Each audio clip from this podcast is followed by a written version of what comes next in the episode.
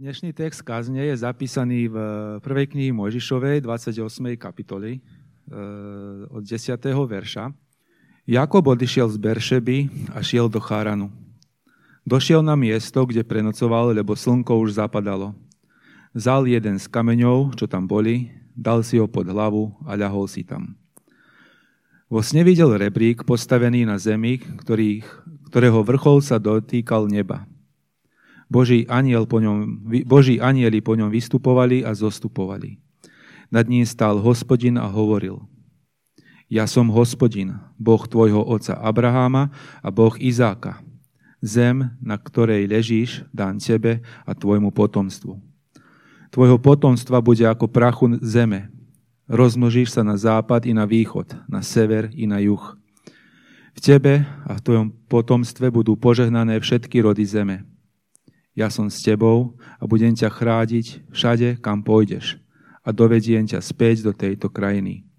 Neopustím ťa, kým nesplním to, čo som ti slúbil. Keď sa Jakob prebudil zo spánku, povedal, naozaj, hospodine na tomto mieste, ja som to nevedel. Pál sa a povedal, akú hrôzu zbudzuje toto miesto.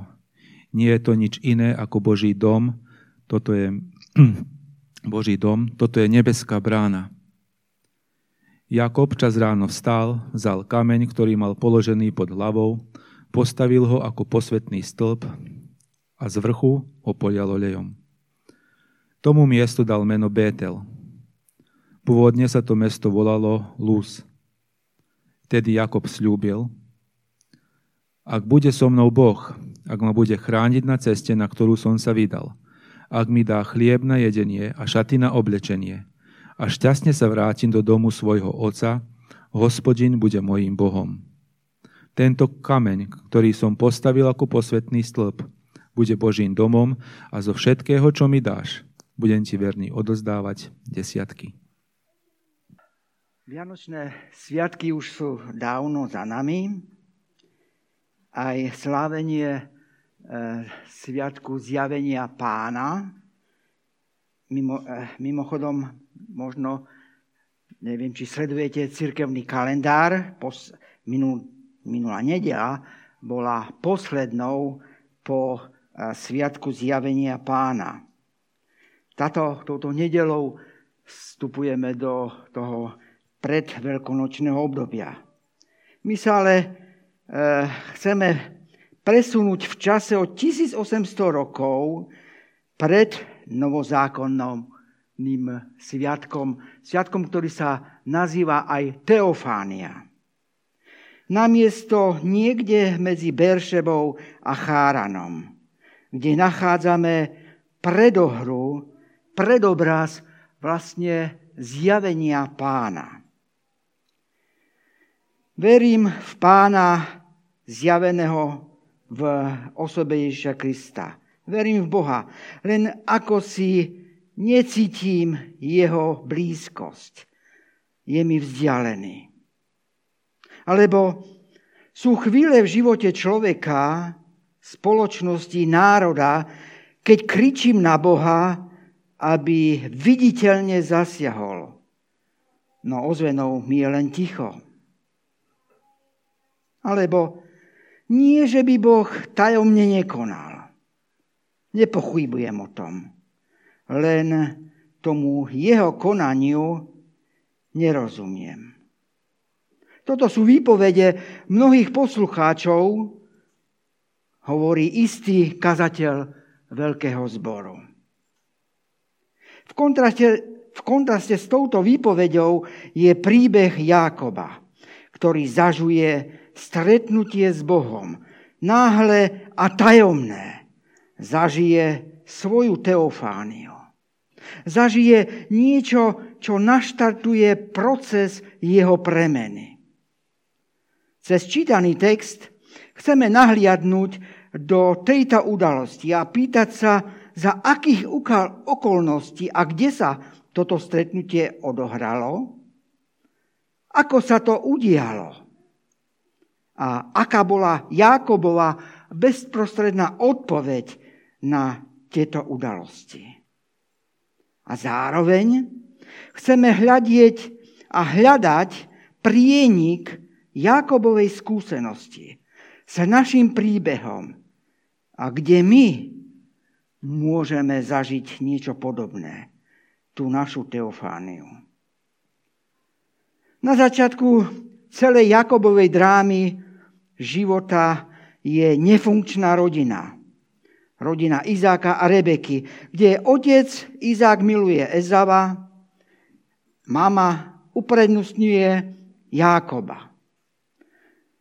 Z toho pramení súrodenecká rivalita medzi Jákobom a Ezavom, ktorá končí útekom Jákoba z domova, aby si zachránil holý život. Teraz ho nachádzame ďaleko od domova. Dostal sa sem minútenie. Ako výsledok súrodeneckého zápasu o otcové požehnanie, konšpiračných hier jeho mamy, ale aj ako dôsledok nezvládnutia rodičovstva Izáka a Rebeky. Jákob, ktorý konečne získal to, po čom tak veľmi silne túžil. Požehnanie, postavenie, privilegia prvorodeného, nič z toho si už neužije. Lebo musí utekať. A tak v momente všetko stráca. Ba čo viac, už nikdy neuvidí svojho otca. Ani tvár milúcej mamy, Rebeky. Na začiatku bola posadnutosť po tom, čo mu nepatrí. Byť a mať, čo má ten druhý. Potom predstieranie, že je niekým, kým on nie je. Potom podvod manévre, manipulácie, až nakoniec získa tužbu svojho srdca. Áno, v nás žije nekonečná túžba vyniknúť, ukázať, že sme lepší ako tí druhí. Musíme sebe aj druhým to dokázať. Pod povrchom všetkých našich ambícií zostáva skrytá bolesť neuspokojenia našej túžby po kozmickej výnimočnosti. V tom všetci sme bratia a sestry Jákoba.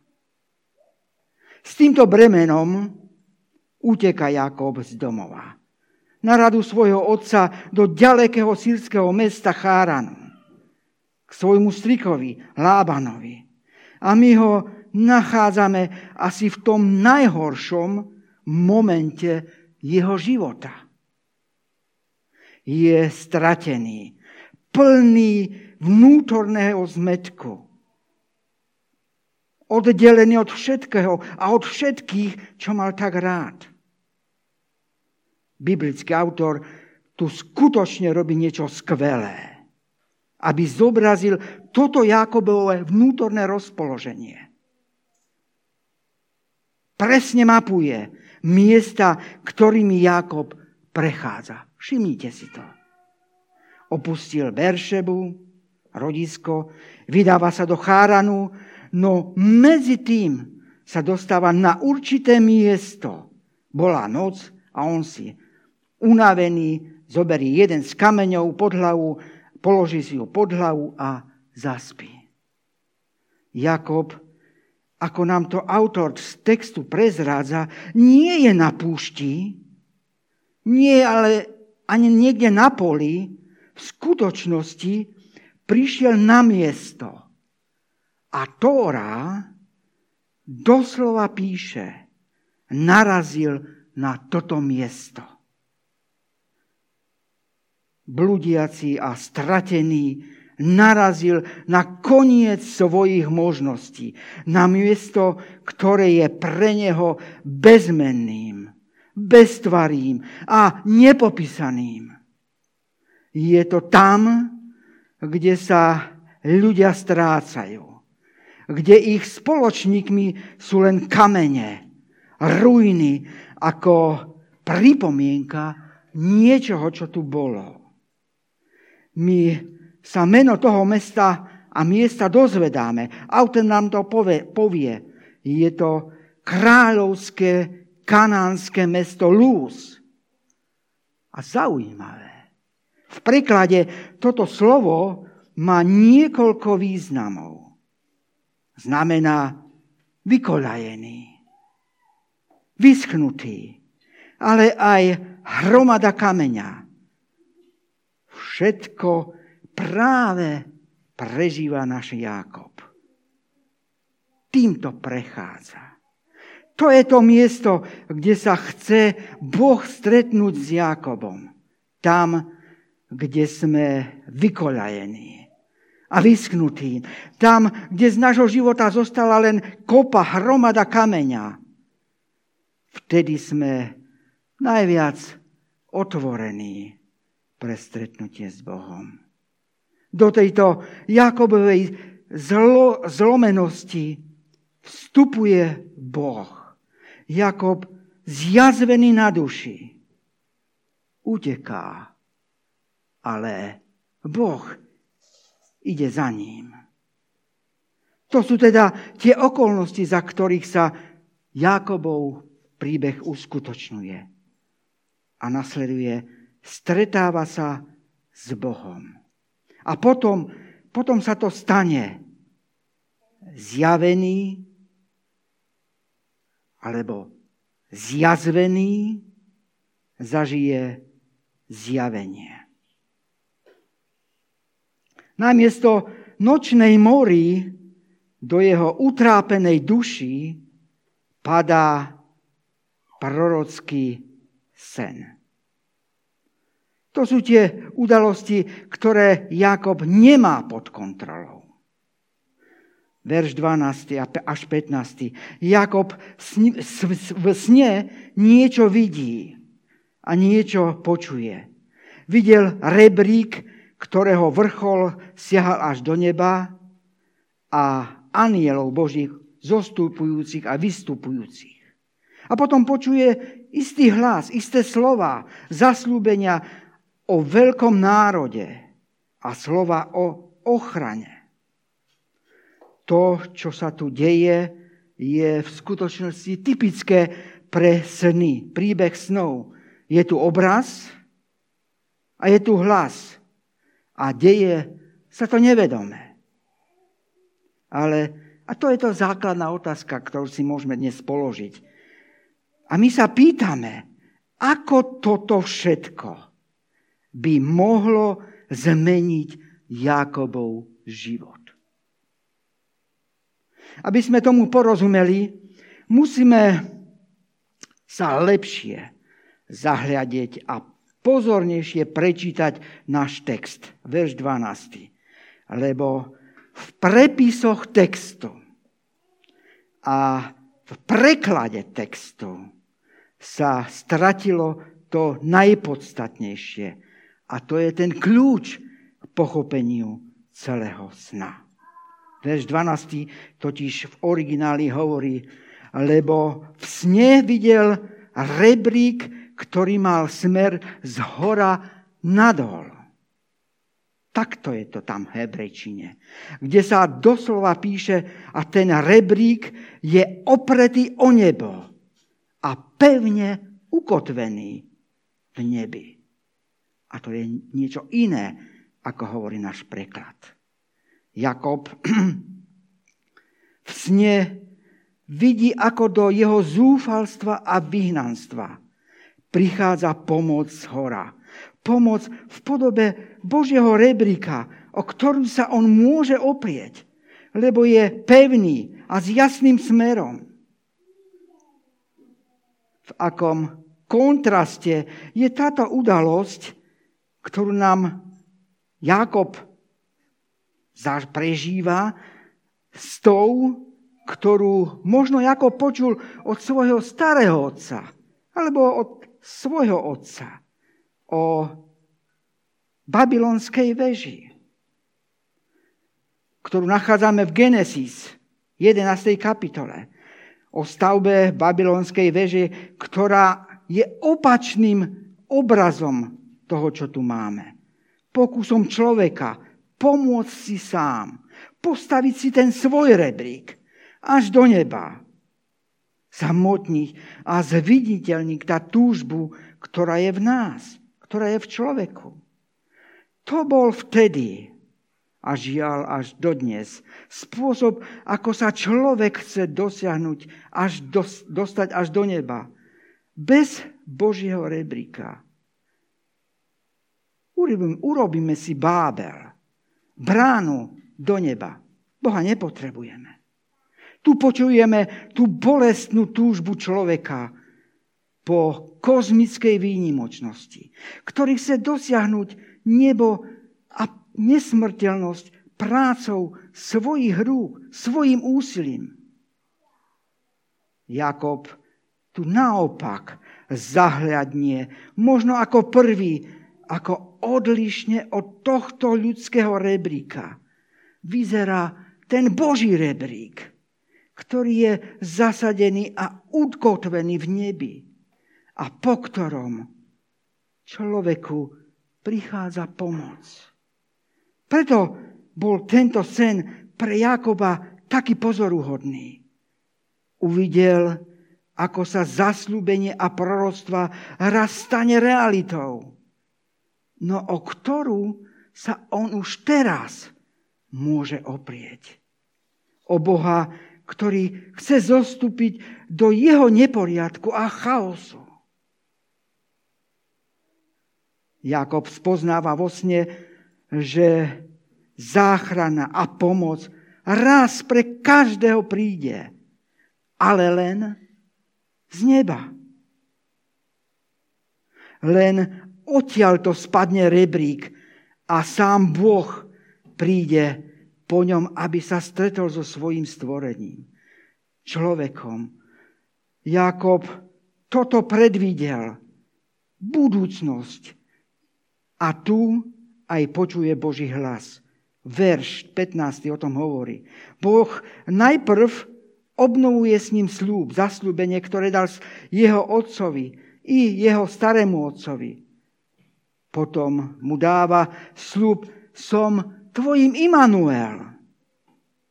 Som s tebou, kamkoľvek, pôjdeš. Dám na teba pozor. Privediem ťa opäť domov. A záver, na záver mu povie jeden z najúžasnejších veršov Starého zákona.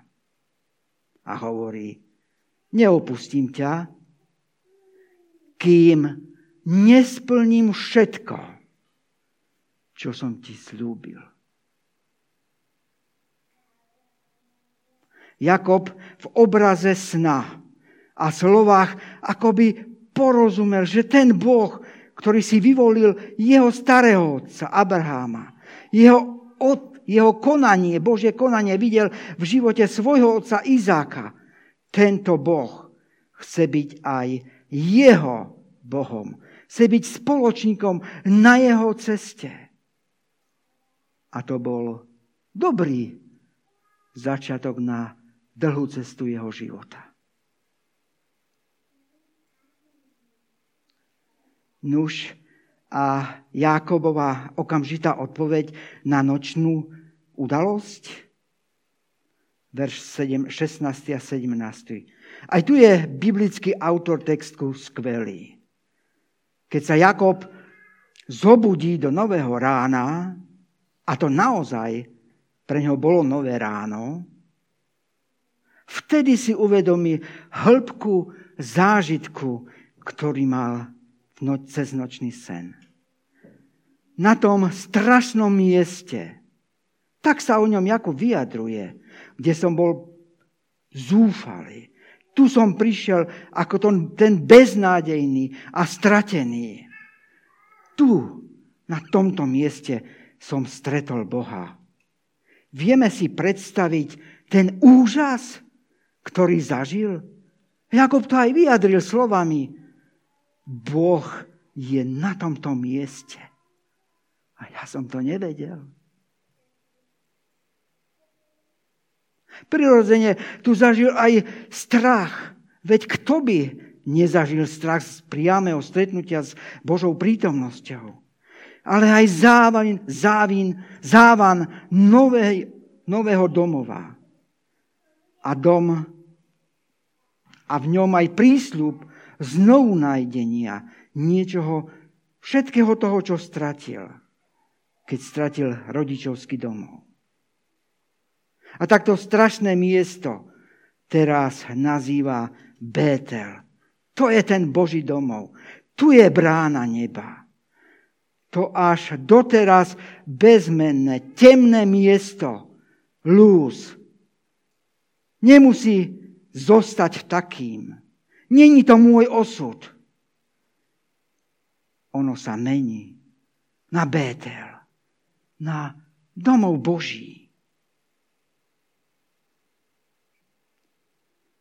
A kamene, ktorý, si použi, ktorý použil ako vankúš, nekomfortný a tvrdý, mení na pamätný stĺp. Miesto uctievania Boha. Miesto jeho prvej bohoslužby. Jakob tu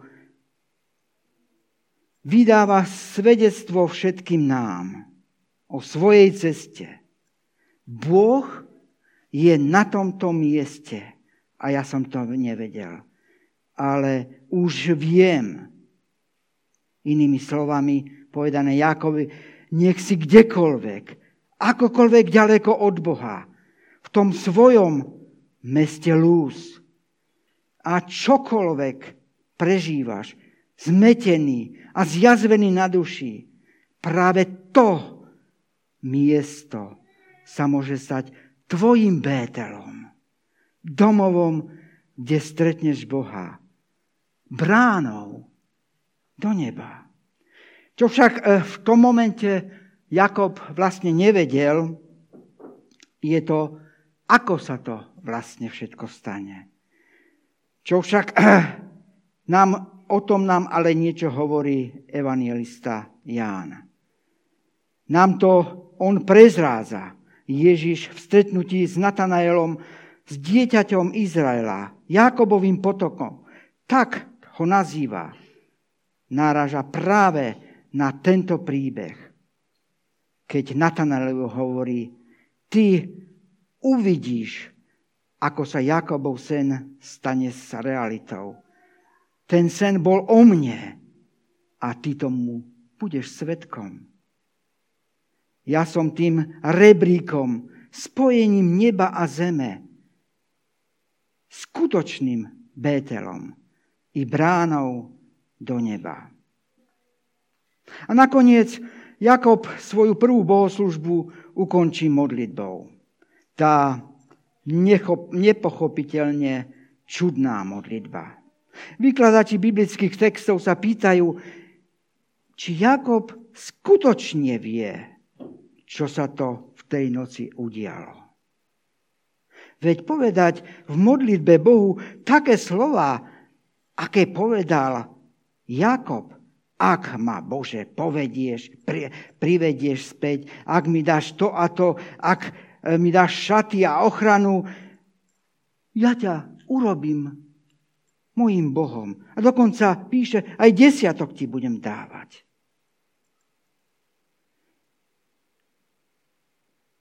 Možno, že to nebola úplne teologická, teologicky korektná modlitba.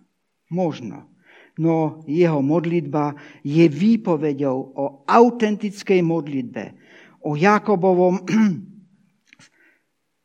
príbehu, o jeho skúsenosti. Ako by povedal nám všetkým, keď Boh nečakane vstúpil do môjho života, uprostred môjho úteku, bol som tým úplne zaskočený.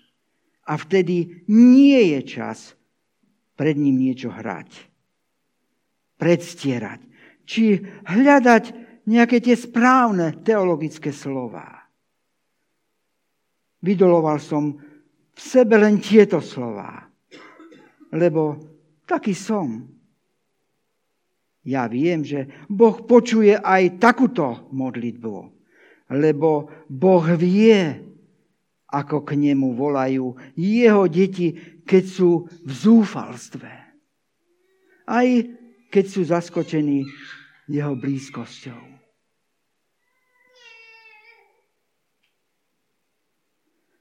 Nechajme tu doznieť Jakobov príbeh a pýtajme sa, čo nám jeho príbeh Teofanie hovorí dnes nám tu a teraz.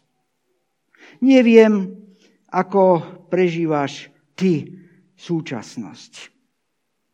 Ku mne tento príbeh prehovoril, lebo niečím podobným ako Jakob prechádzam aj sam ja keď vyklbený z mojej minulej každodennosti, odchodom na dôchodok, zo všetkého toho, čo som mal rád a robil rád, zaskočený poruchou zraku.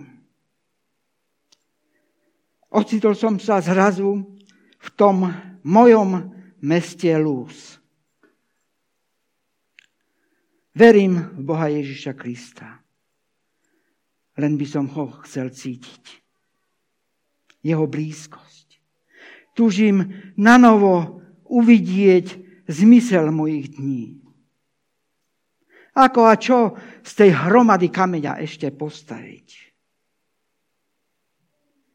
Túžim zažiť tú svoju teofániu. Jakobov príbeh mi hovorí, povedané Jakobovský.